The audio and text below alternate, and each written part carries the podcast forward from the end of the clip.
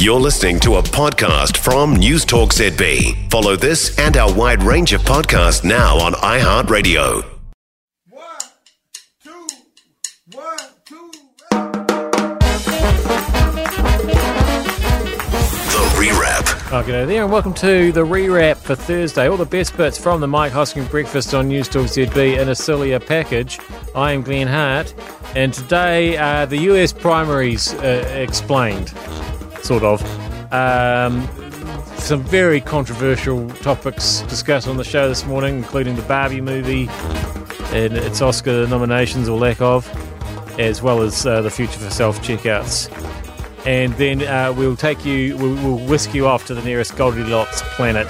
But before any of that, what is it exactly that David Seymour wants to do to the Treaty of Waitangi? Don't think it's going to be very long before we see Christopher Luxon depicted in a cartoon somewhere as a firefighter trying to hose down a blaze caused by Winston and David Seymour. That's essentially what he had to do at Ratana yesterday, making it clear the government has no intention to amend or revise the treaty. And as you've heard David Seymour uh, say just a couple of minutes ago, that is not what he wants to do either. Those three main points are what matters, he says, and clarifying those. As I've suggested before, there's been a bit of mischief making coming from the opposition side. The Treaty Principles Bill essentially seeks to clarify our understanding of those points. Basically, the government's in charge. It's in charge of governing us all. The government will look after our stuff and our rights. All New Zealanders are equal before the law. However, uh, the issues around using Maori names for government departments are being twisted into a perceived attack on Maori.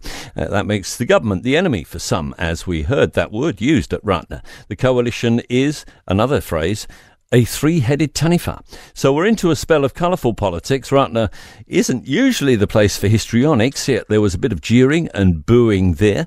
Waitangi has more of a track record for what you might call confrontation, so a tricky time lies ahead for Mr Luxon, navigating all of this, and if Ratana's anything to go by, uh, Maori at least seem willing to listen to what he has to say. The problem will be navigating some colourful and inaccurate invective coming from the likes of the Maori Party, and even to his shame, the previous uh, Prime Minister being somewhat disingenuous uh, about this whole affair.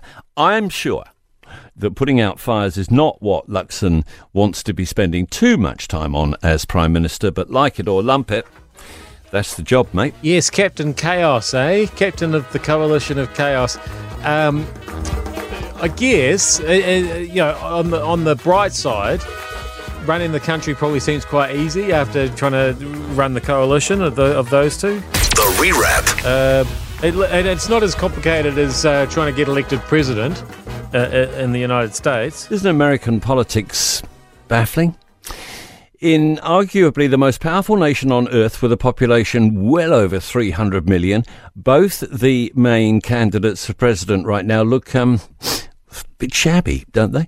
The way things are looking at this moment, the country will be led either by a doddery old fart with some dodgy offspring or a raving egomaniac with a dodgy business track record and his own dodgy offspring. Out of that massive population and all that economic power, they are the best that aspires to occupy the White House? Where's the Kennedy? Where's the Clinton? Reagan would do, a Carter perhaps, even an Obama. Barring a major political shock, the Republican nomination will go to Donald Trump, and Joe Biden wants another crack from the other side. Perhaps what it tells us is the rest of America is either completely satisfied with the way things are going there, or they perceive no prospect of changing the way things are done. You'd think voter turnout might be an indicator. Only two thirds of the eligible population bothered to vote at the last presidential election. Three out of ten people in the states have not voted in the past three election rounds, not for the presidency in 2020, nor in either 18 or 22 for the midterms. Less than 40% voted in all three of those. Less than four out of 10 could be bothered. Is that apathy? Or a signal that people see no point because they don't like either side, and the system there is still a first past the post duopoly. Just as a side note, our turnout last time, 78% overall. It's been in the 80s under MMP. Should be a lot better. So, why does it matter to us anyway? If they want a ridiculous lunatic for a president, well, that's their business, isn't it?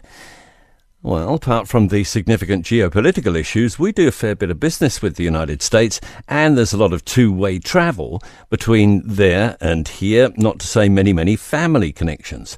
Oh, and incidentally, we've just agreed to get involved in a somewhat contentious military adventure led by the Americans in the Middle East. Interesting that um, Tim was calling for a, um, a Reagan or a Clinton and amongst that list of strong leaders um, you know, a, a, guy who denied he was having an extramarital affair while he was having an extramarital affair while he was president, or a guy who was suffering from dementia during his second term as president. So yeah, I don't know. Have we really fallen that far? The rewrap. Now onto the the, the real. Uh, what, what, what we call these? The, the, the, the, the issues that matter this morning. Uh, Barbie, not enough Oscar nominations. Ryan Gosling is disappointed that some of his uh, co stars and the director of Barbie did not get nominated for an Oscar. He was nominated as a supporting actor for his performance as Ken. And he's you you sometimes think, oh, it's a bit early for sour grapes. We haven't actually gone through the nominations, decided whether you won yet or not. Uh, but he issued a statement saying, Look, I'm extremely honoured to be nominated by my colleagues alongside such remarkable artists in a year of so many great films. And I never thought I'd be saying this, but I'm also incredibly honoured and proud that it's for portraying a plastic doll named Ken. But there's no Ken without Barbie. And there's no Barbie movie without Greta Gerwig, the director, and Margot Robbie, uh, the two people most responsible for this history making, globally celebrated film. No recognition will be possible for anyone on the film without their talent, grit, and genius. Uh, to say I'm disappointed they are not nominated would be an understatement against all odds with nothing but a couple of soulless, scantily clad, and thankfully crotchless dolls. They made us laugh, they broke our hearts, they pushed the culture, and they made history. Their work should be recognised, uh, along with the very other de- uh, the other very deserving nominees. Having said that, I'm so happy for America Ferrera and the other incredible artists who contributed their talents to making this such a groundbreaking film. And a very colourful prose, you'd say, uh, for Barbie. And at the end of the day, it's only a film, and at the end of the day, it's only the Oscars. But there you are. He feels very passionately about Margot not getting the nod for Best Actress and about Greta Gerwig, the director, not getting the nod. Incidentally, Oppenheimer pretty much swept the board in terms of nominations, and this is only the nomination stage. When are the Oscars? usually about a month after the nominations come out, aren't they? Something like that. Uh, but anyway, that's what uh, Ryan Gosling is saying. Happy to have been nominated. I mean, it, it, it is a little ironic that the, the the point of the movie is kind of you know railing against toxic masculinity, and the main, and he's out there being the, the main man. Mass- the main man is the only one who gets nominated and he's and he's swinging his proverbial uh, because he's quite big noise in Hollywood, uh, to say the very least. And he's done some fantastic work. He played Neil Armstrong in that movie First Man, and uh, it, it, brought out so much about the character of uh, the first person to step on the moon. And before you reach for your phone to text, if you believe we actually went to the moon, you're mad. Don't bother, because I do. Yeah, it was good actually. I enjoyed that First Man movie as well didn't seem to get as much publicity as I thought it should have. Um, I'm looking forward to uh, Fall Guy as well when that comes out too. I am a bit of a Gosling fan. Uh, I still think it's funny that you know Ken gets nominated anyway. The rewrap. Now um, there aren't many uh, topics that d- divide a nation quite like the self checkout do. The t- the worm may be turning on the self checkout front, according to research that's been done in the states. They found out that uh, uh, people don't actually like them. I've been a fan of the self checkout from the very beginning. However, uh, one university retail expert, uh, Christopher Andrews at the Drew University, uh, says despite the money that they've put into the millions, if not billions of dollars in self checkouts, uh, they're not exactly working. Uh, despite the cost of installing, many retailers, he says, are now reversing course. Target, for instance, is only having a few and restricting the number of items you can actually put through the self checkout. Otherwise, you've got to wait in line. Walmart has removed them from some stores because there's just so much theft associated with them.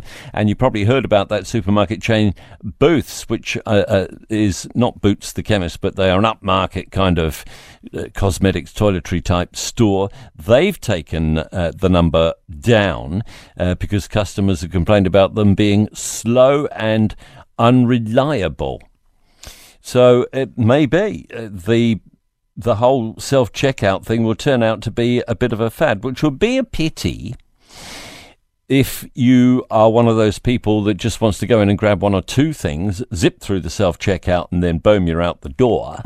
Uh, uh, unless they're actually going to do, uh, you know, the the the right thing and install people instead, and have people actually at the checkout. When you uh, when you see there's one checkout open and there's a line of six people there already waiting, you're going to go through the self checkout, aren't you? Even you're going to go past the sign that says no more than 20 items, as I did.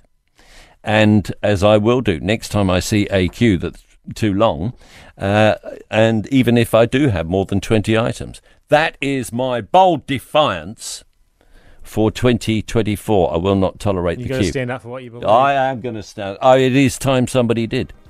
Don't you think? So it's not it's not that people don't like them, it's that the shops don't like them because they can't make them work the way that they should.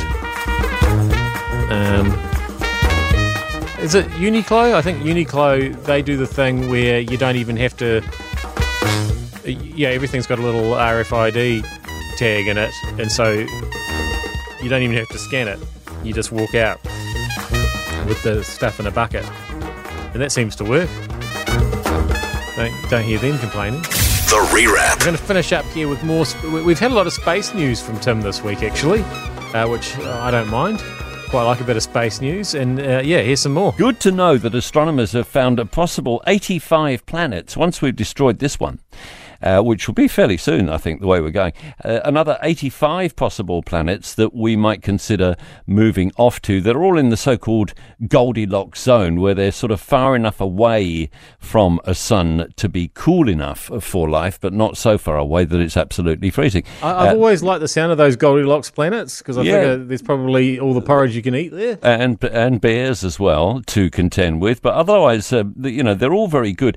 This is work that's been done by the uh, Transitioning Exoplanet Survey Satellite, or TESS, that NASA has uh, sent up, and they're very impressed. They're very excited. They reckon uh, that there are 60 new discoveries and 25 which have been found by other independent research teams. So, a potential 85 planets for us to go off and trash once we've finished the job with this one. And the great thing is uh, that assuming you're able to travel at the speed of light, it's only going to take a few decades to travel to any one of these new locations. So, maybe time to start packing and, you know, go online, apply for a visa and all the rest of it. Things could be good. What I'm really looking forward to uh, when we move to the Goldilocks planet is um, a nice, comfy bed. Uh, imagine not because I've we, we've considered uh, upgrading our bed several times, and every time we've gone to do it, it's just too much of a risk. You think, how do you know that it's going to work? you think it's comfortable in the shop and then you get it home and then maybe not and then you think ah we'll just leave it as it is but if you're on a goldilocks planet obviously it's just right every time uh, license to tell dad jokes two licenses i'm glenn hart that was the rewrap and we'll be back with more of that kind of quality entertainment tomorrow i bet you can't wait The rewrap. The rewrap.